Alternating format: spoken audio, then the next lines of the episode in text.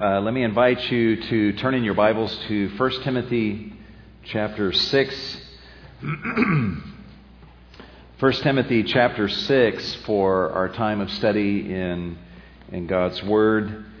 Uh, we have chosen the book of 1 Timothy, which is a part of God's revelation, and we've been working through it a verse at a time, taking breaks here and there, but we're going to re enter today into our study of this book, and our entry point will be right in the middle of verse 15 of chapter 6, and we'll look at verse the second half of verse 15 through uh, verse 16. And if you want to give a title to the message, it is Behold Your God.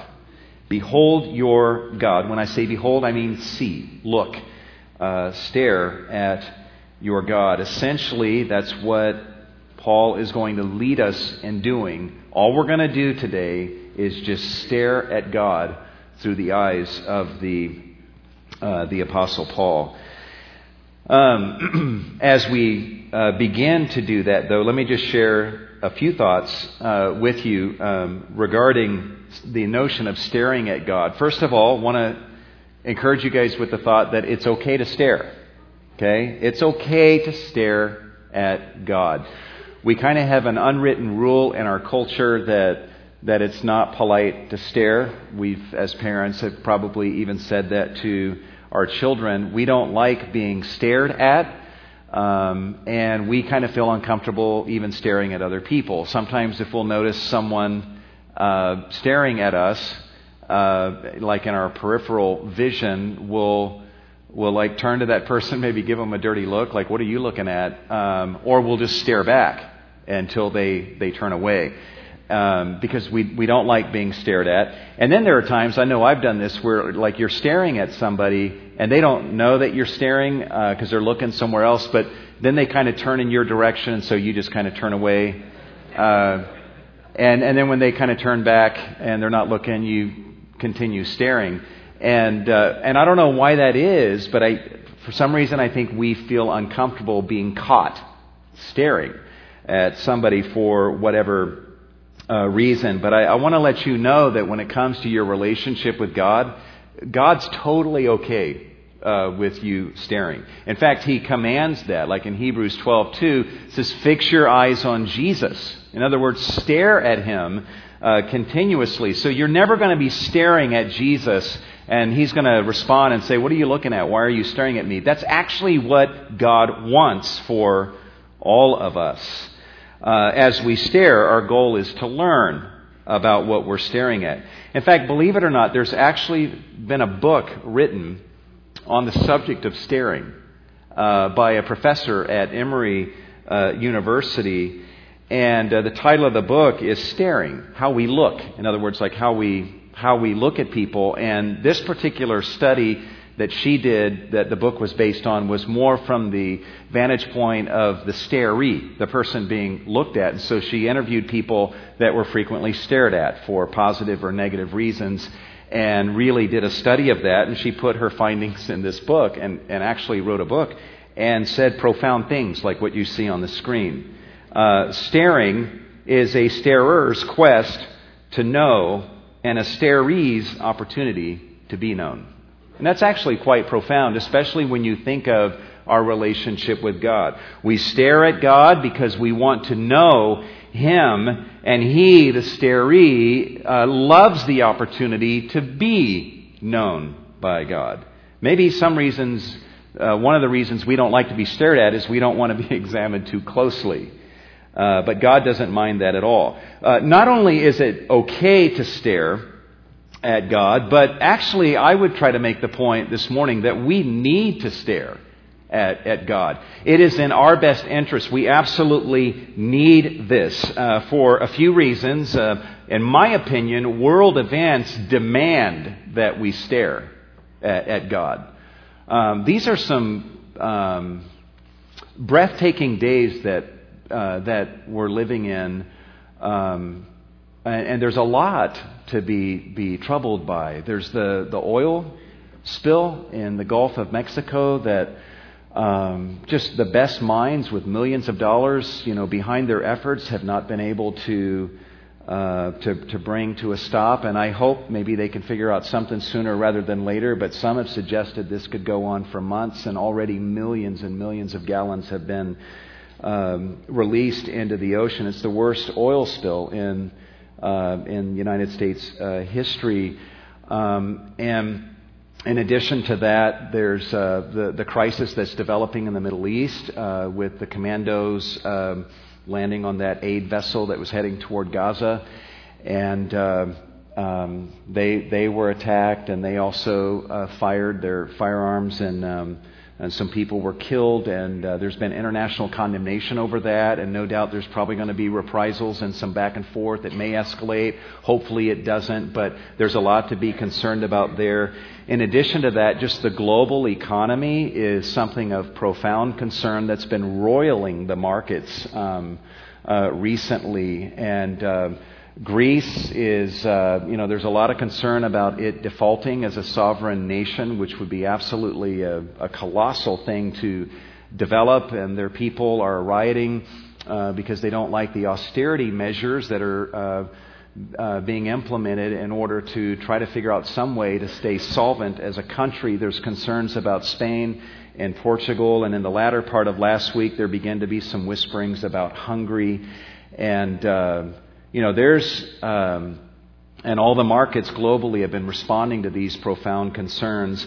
And as we see that roller coaster ride, I mean, the, the brightest, uh, most powerful minds in the world are observing some of these things and, and don't know what to do about them. There are problems that are very deeply entrenched that the powers that be are not able to, uh, to fully uh, solve. In addition to that, even in our own government, there's a poisonous atmosphere in Washington, D.C., between the two political uh, parties that doesn't show uh, a lot of promise um, in, in the days uh, to come. And so, I don't know, just kind of reading the headlines lately and seeing all the things that there are to be concerned about and seeing how the potentates of this world, the powers that be, the kings and the princes and the presidents and so forth, how they, they're looking at these things and, and they're troubled by these things and having trouble coming up with a solution for these matters of grave concern. And it's very important for us as Christians to, yes, understand the times that we're in and to be clued into that, but then to lift our eyes from these earthly powers and to gaze at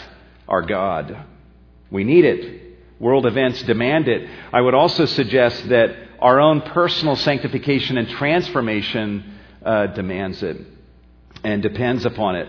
Uh, one of my favorite verses in the Bible is 2 Corinthians 3:18, and it's a, a remarkable revelation. Paul figured out this thing about personal, deep-seated transformation, and it's actually quite simple. He says, you know, as, as we are beholding, as in a mirror, the glory of the Lord, we are being transformed into the same image. He says, what I figured out is I just stare at God and His glory, and I catch myself undergoing a metamorphosis into the very image of the God that I am beholding. And so, if you're in this room and maybe there's um, there's ways that you know that you need to change and grow, there's stuff in your character that doesn't belong there, and you want to get rid of it, and there's things that are not in your character that should be there, and you want to see those things. Um, be transformed into being in your character. And there's a lot of transformation that needs to happen, and you know that. Uh, you need to stare at God. There's no more practical thing that you can do to generate transformation than to spend your life gazing at God. And I would also say that our souls demand it. That's really ultimately what we crave. Listen to what John Piper says in his book, uh, The Supremacy of God in Preaching. He says, People are starving for the greatness of God.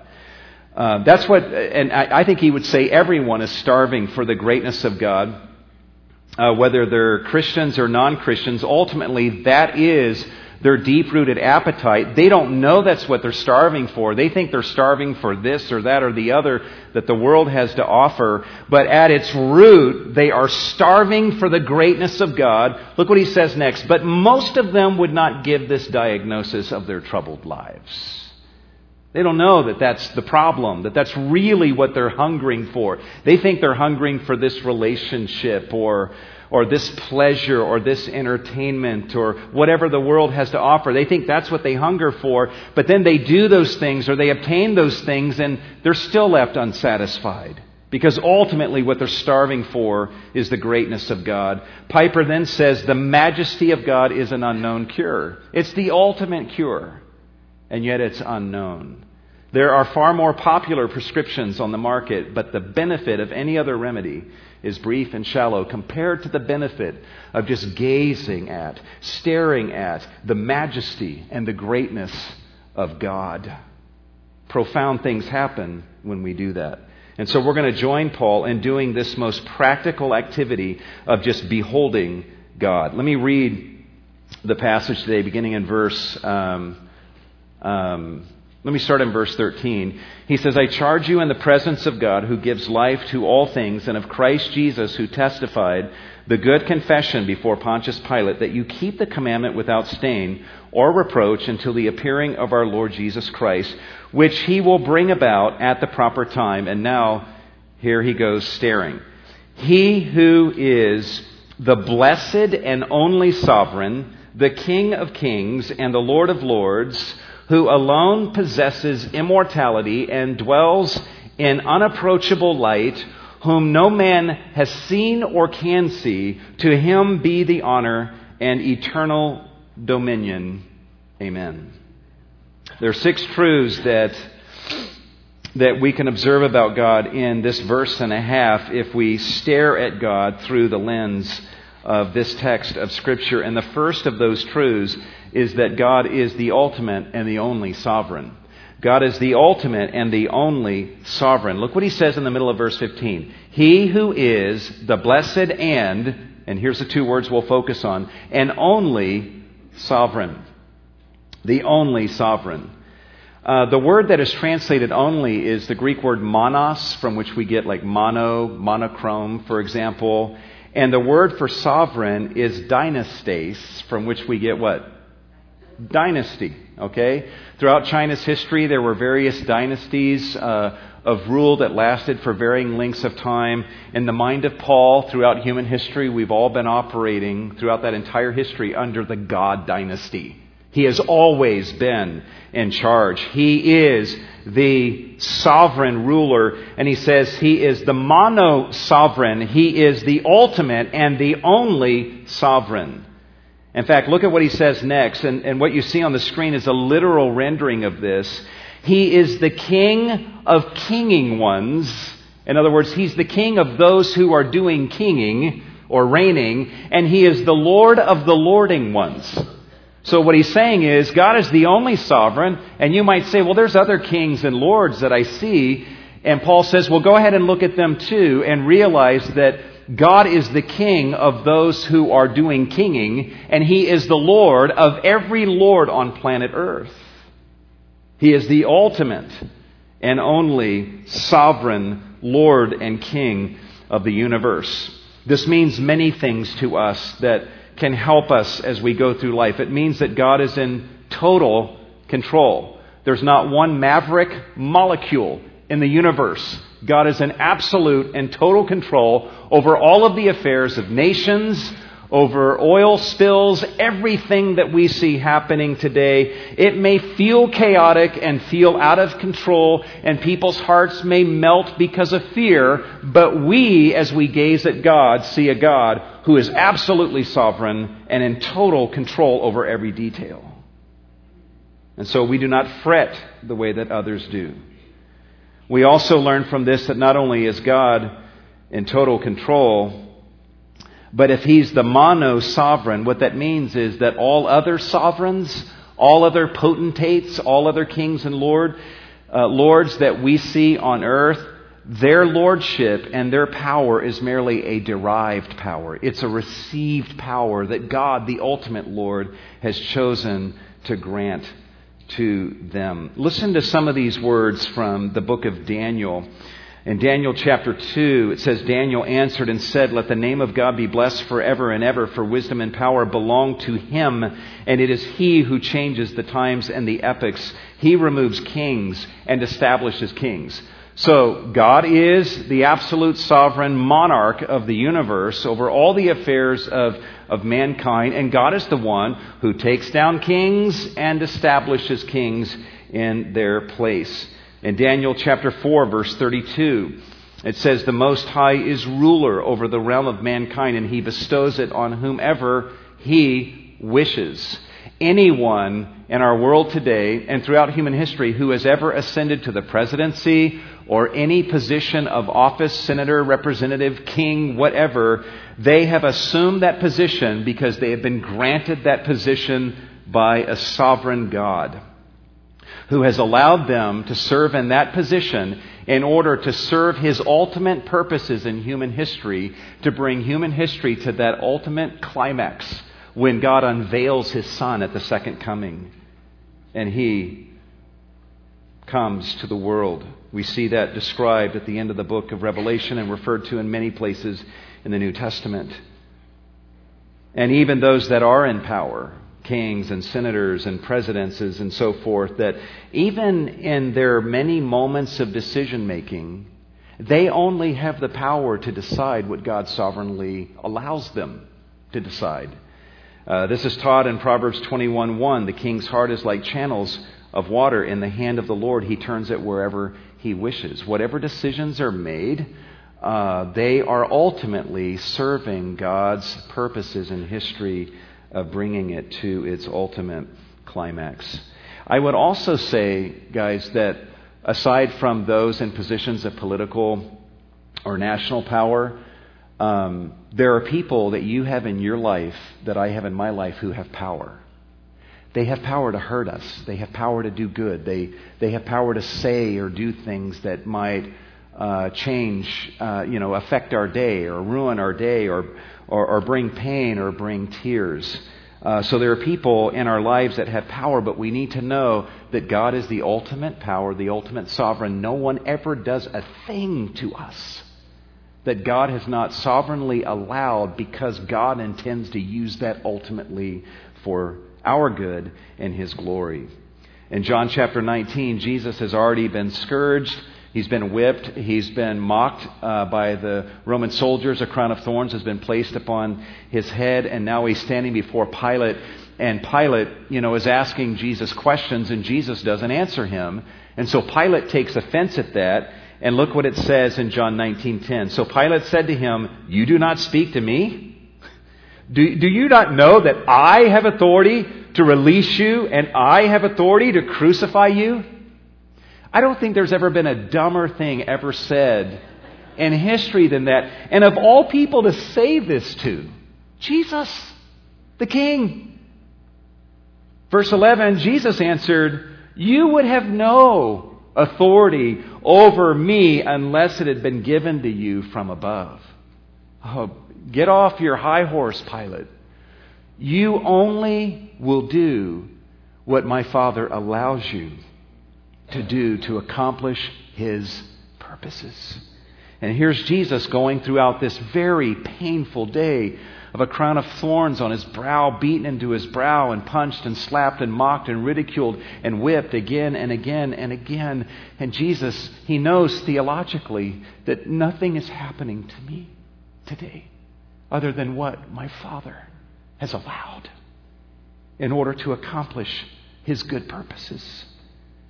God wants us to walk in that same assurance. And so, do you see the value of just gazing at God? And oh, He's the ultimate sovereign, He's the ultimate Lord. And any power that anyone possesses, politically or in my life, it is a granted power that has been given to them by the mono sovereign who has all power to give. There's a second thing that we observe that's kind of tied to this, and that is not only is he the ultimate and only sovereign, uh, but he's also a happy sovereign. He is a happy sovereign. Look at verse 15, which he will be, bring about at the proper time. He who is the blessed and only sovereign. So let's put blessed and sovereign together because that's his meaning. Uh, God is the blessed sovereign. And that word blessed is makarios that is used, for example, in the Sermon on the Mount. Blessed are the pure in heart. Blessed are those who are persecuted. Blessed are those who mourn. This word means very simply to be happy, to be enviably happy. And so, what we have here is as Paul is beholding God, he sees an absolute monarch who has total power, and he also observes that he's a happy sovereign. He's happy with who he is, he's happy in the position that he holds. He's happy with, uh, with his exertion of might. He's a happy sovereign. We, we need to look at happy sovereign, a, a happy sovereign, do we not? In fact, listen to what Ironside said back in the late 40s. Uh, apparently, this was true then, it's even more true today. He says, I do not think there is any happy potentate now. I am sure the kings of Europe and in other lands are far from happy, nor are presidents of, presidents of republics in any more cheerful state. No, there are no happy potentates today.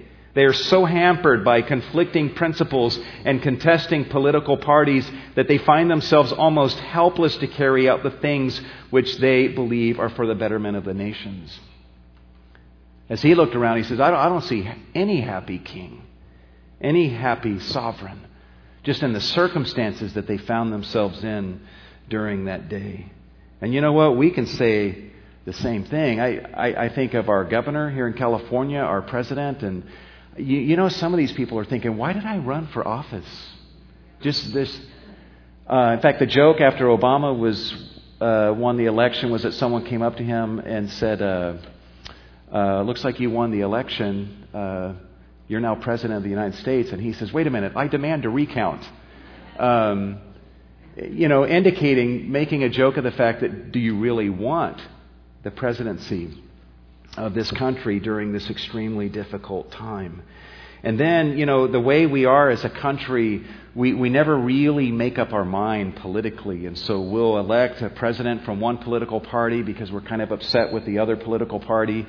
And uh, then, you know, we got to wait four years, you know, if we want to change our mind. But there's a two-year point where the midterm elections occur, and it's like, well, you know what? Maybe we can. Uh, he's still in office, but we don't want to have him do everything he wants to do. We're not sure we trust him, so let's balance this out and put some people of the opposing party uh, in office as senators and representatives, so that there's a balance of power. What we're indicating is we don't really trust anyone that is being elected, and I'm speaking as a national consciousness, but that creates, uh, it protects the American people from maybe a lot of dumb things being done, but it creates a lot of frustration for those that are in these offices. But as we lift our eyes beyond all of that mess, we see a happy potentate who is happy. You know why? Because he's the absolute monarch. And he does absolutely everything he wants to do.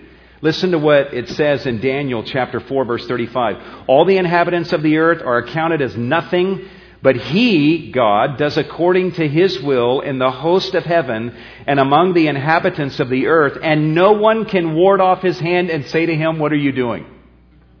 God does whatever he wants, whenever he wants, however he wants. And as he begins to move with his arm, no one can stop his hand and say, Wait a minute, explain yourself.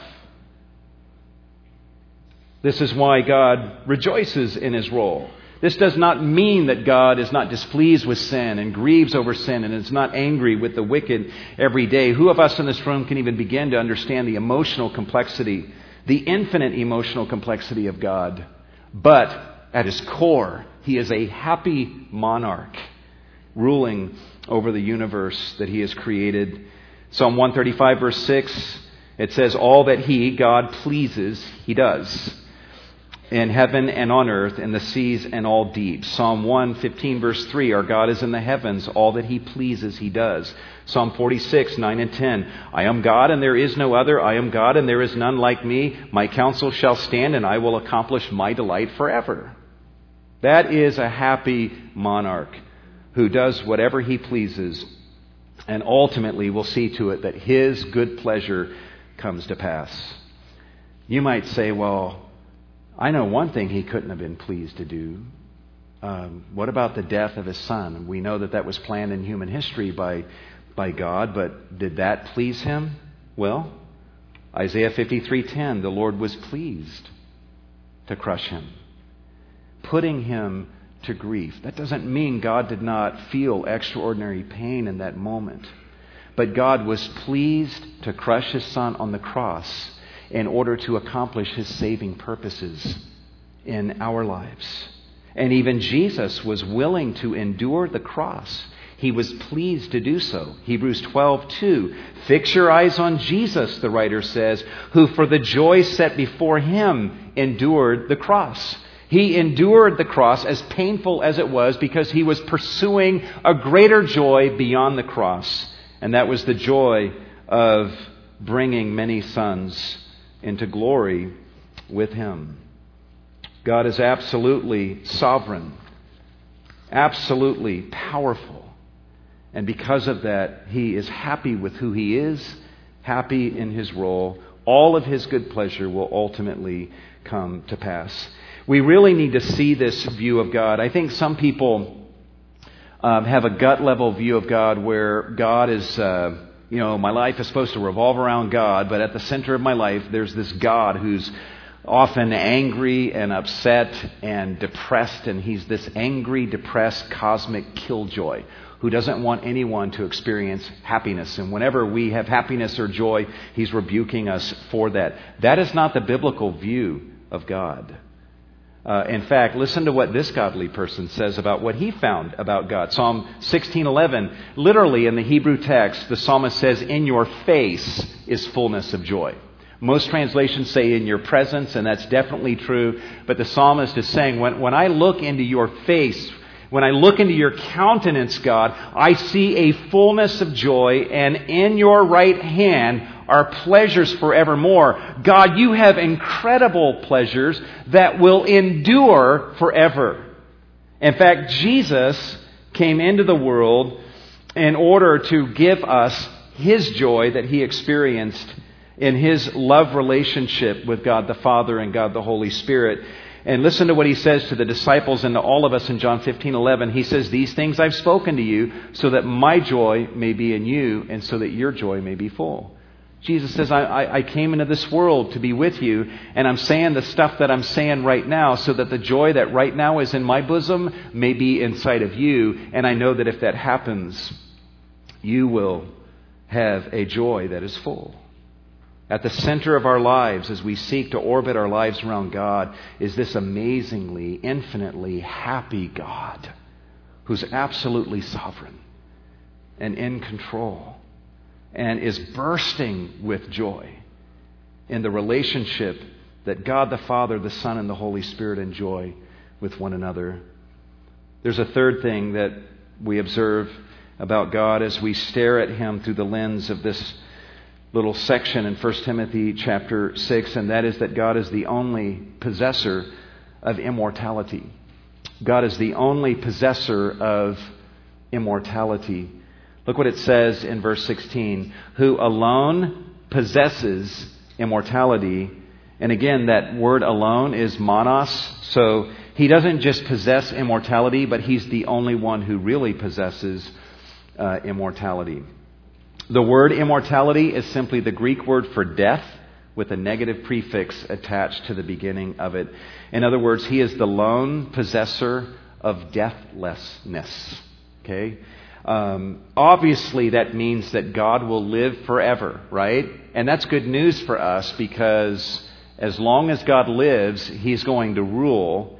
And as long as He lives, we will be saved and forgiven and redeemed as long as God lives. Our salvation will last as long as our Savior God lives.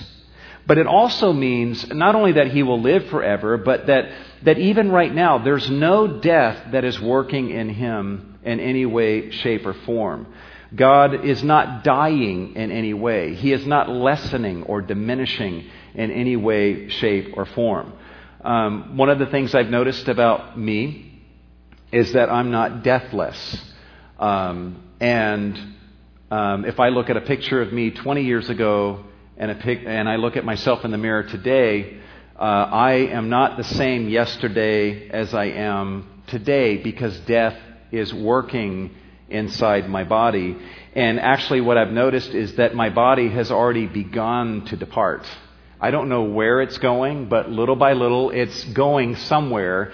And daily, I see the evidence that, uh, that my body is slowly but surely, a cell at a time, just leaving me because death is at work in me physically. And so I am not the same person that I was 10 or 15 years ago. I can't wrestle with some of my children the way that I could have before and accomplish the same superhuman feats that I may have accomplished uh, back then. Um, went for a hike on Monday, felt pain for a couple days after that that I don't think I would have felt 10 years ago because I'm not deathless and death is working inside of me. I have death in me that is working in my physical body.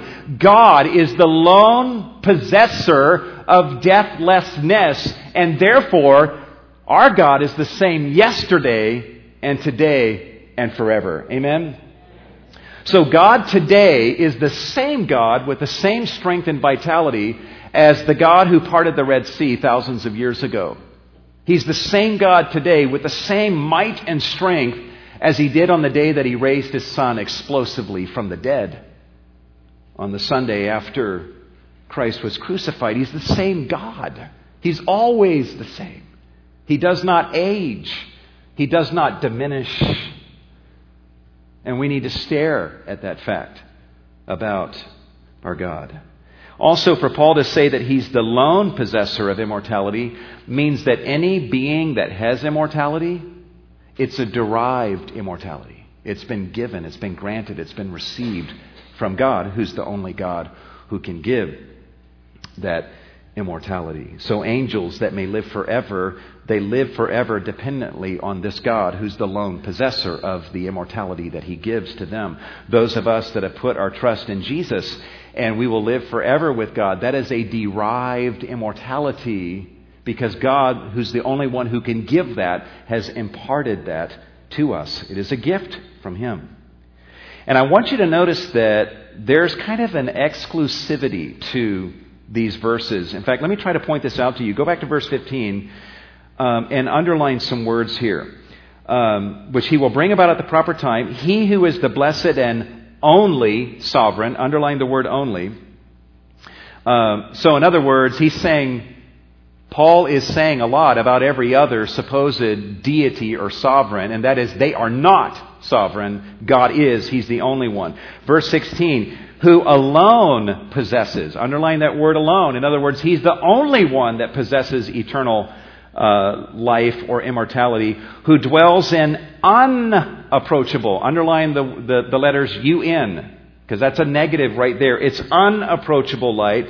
Look at this. Whom no man has seen. Underline the word no or can see. Paul is being very sharp and crisp, and he's not just saying something about the Christian God, he's saying much about every other supposed deity. And what he's saying here is of all the gods that are out there that claim to be gods that people follow and worship, this God is the only one that possesses immortality.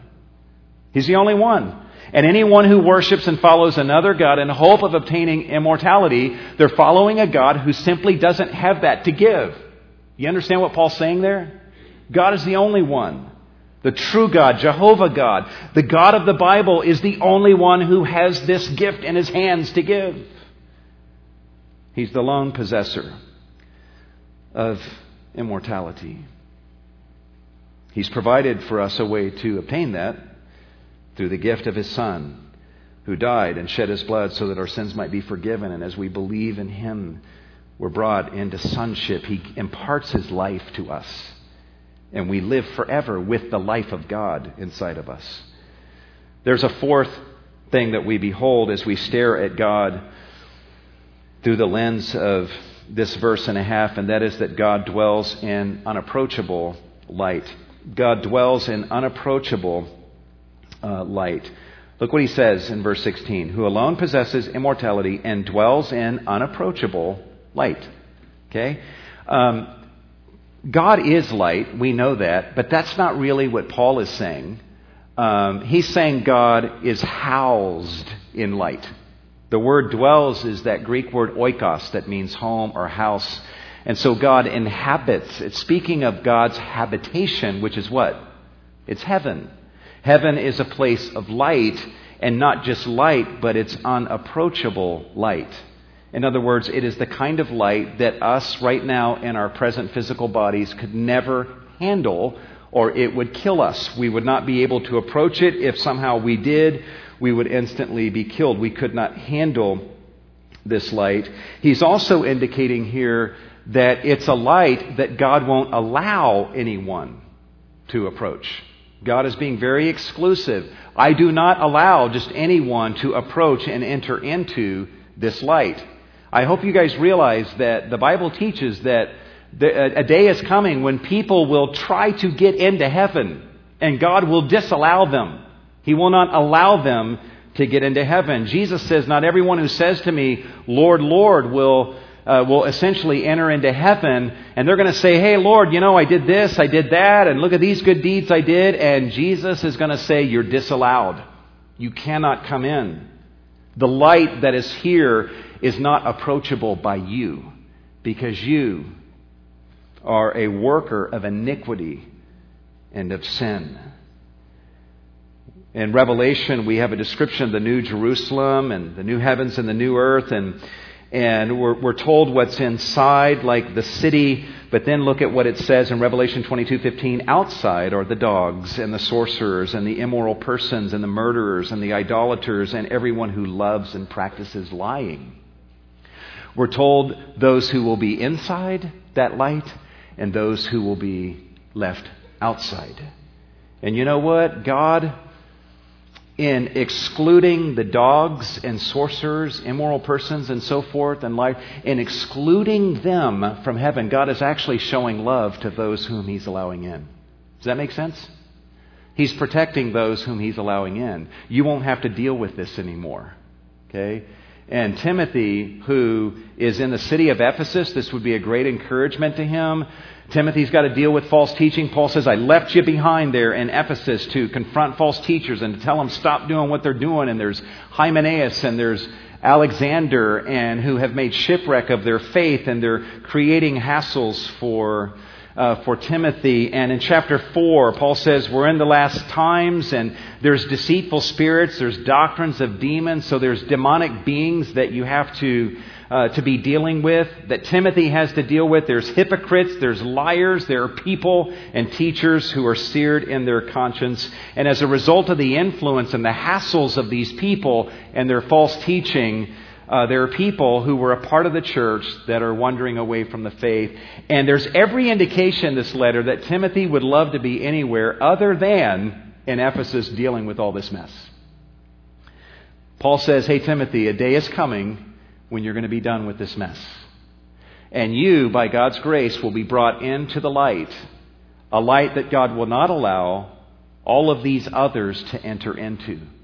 And you will experience all of eternity not having to deal with this anymore. Think of the hassles we deal with with sin from without, but also think of indwelling sin. Don't you long to be done with that mess even inside of you?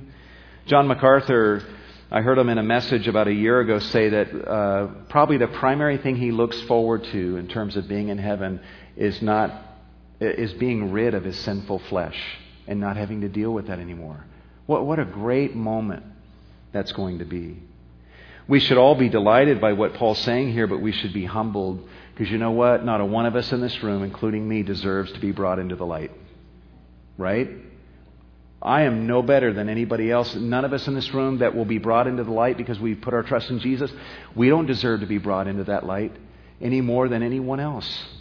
It is God's mercy, it's God's grace. In fact, the only people that can come into the light are those that God supernaturally uh, enables to handle the light by glorifying them.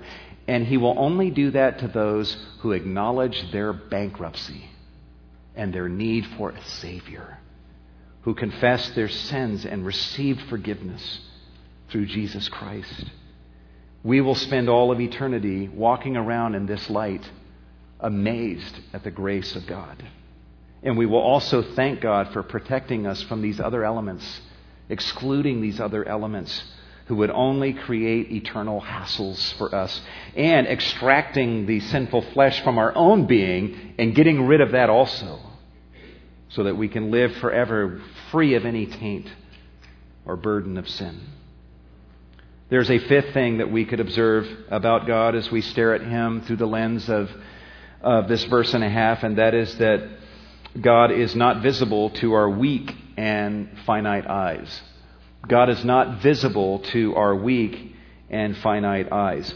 You know what? I don't, I don't know that we would have thought to say this. If we're thinking of like the most impressive attributes of God that we want to glorify Him for, I don't think any of us would have said, Yeah, I, know an attribute that's really amazing about God, and that is that He's invisible. I don't know that we would have thought of that. But Paul does. I mean, his, his heart is welling up with praise as he's He's just amazed at God beholding him. And look what he says in verse 16 who alone possesses immortality and dwells in unapproachable light, whom no man has seen or literally has the power to see. He's saying throughout human history, no one has seen God. Now, I think we know what he means by that. Moses saw a portion of God and of God's glory. Jacob seemed to have seen something of the face of God as he wrestled with that stranger during the night. And Jacob even said, I can't believe I saw the face of God and lived.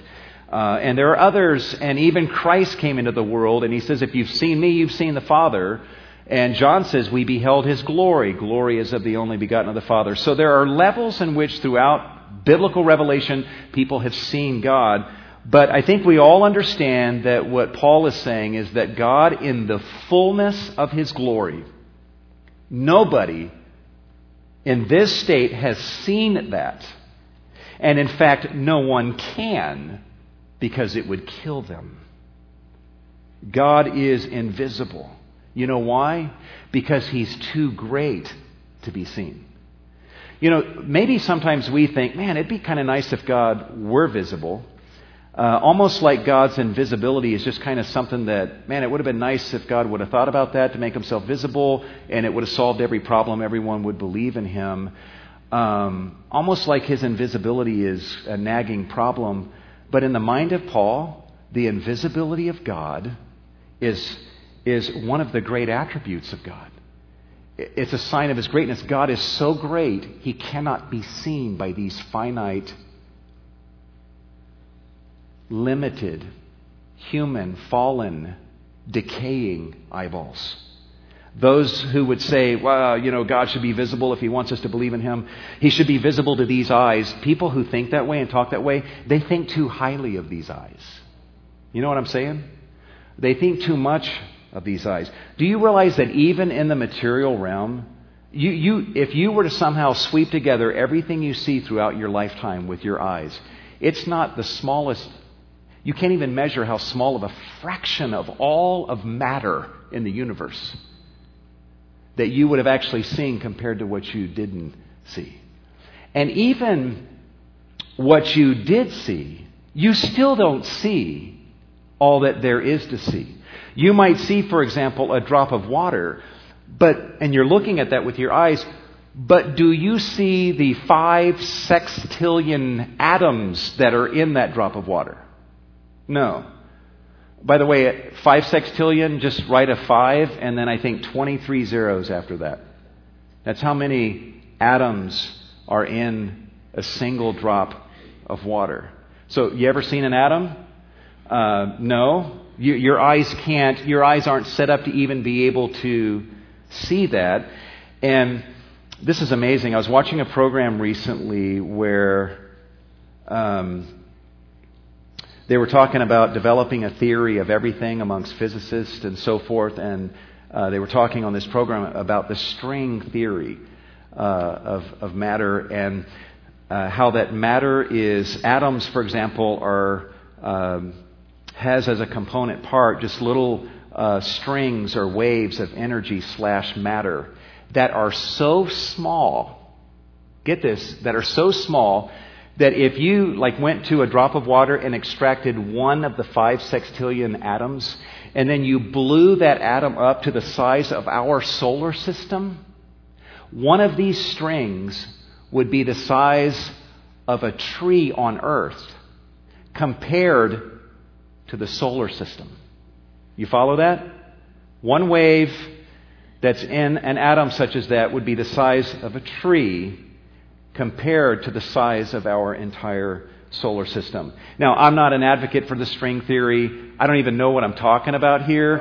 Um, it, it may not even be true, but I'll tell you if that theory isn't true, uh, then um, it's probably because there's something even more amazing that they haven't even been clued into yet. So we don't see all of that. And even what we do see, for example, the sun, our own sun, we can't stare at the sun at noon uh, with the naked eye. We can't do that because it would destroy our eyes. And even if we tried, our pupils would, uh, would constrict. Our brain would send a signal to our eyeballs to say, close up shop here and don't let the sunlight in because it will destroy your eyes.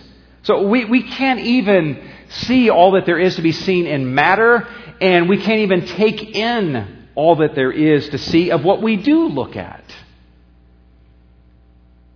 And so God, God who created all of this, is invisible. He's too great for us to be able to fully behold with these eyes. And he even says in the Bible, if I did give you what you wanted and I revealed myself in all of my glory, you would die. It would kill you. It is a mercy at this point in your present state that I am an invisible God. In heaven, though, we will be glorified. We will receive new eyeballs. And in heaven, Revelation 22, 4 and 5, there will be no night, no need for a lamp or sun, the Lord will illumine, and they, the inhabitants of the city, will see his face. We will be able to behold him in all of his glory and thrive in the sight of that rather than be slain by it. Just in closing, there's a sixth thing that we observe in uh, this passage about God as we observe him through the lens of this text, and that is that he is the only one worthy of eternal honor and dominion. Paul says to him, the honor and eternal dominion. Amen. Uh, you know how Paul's responding at the end there?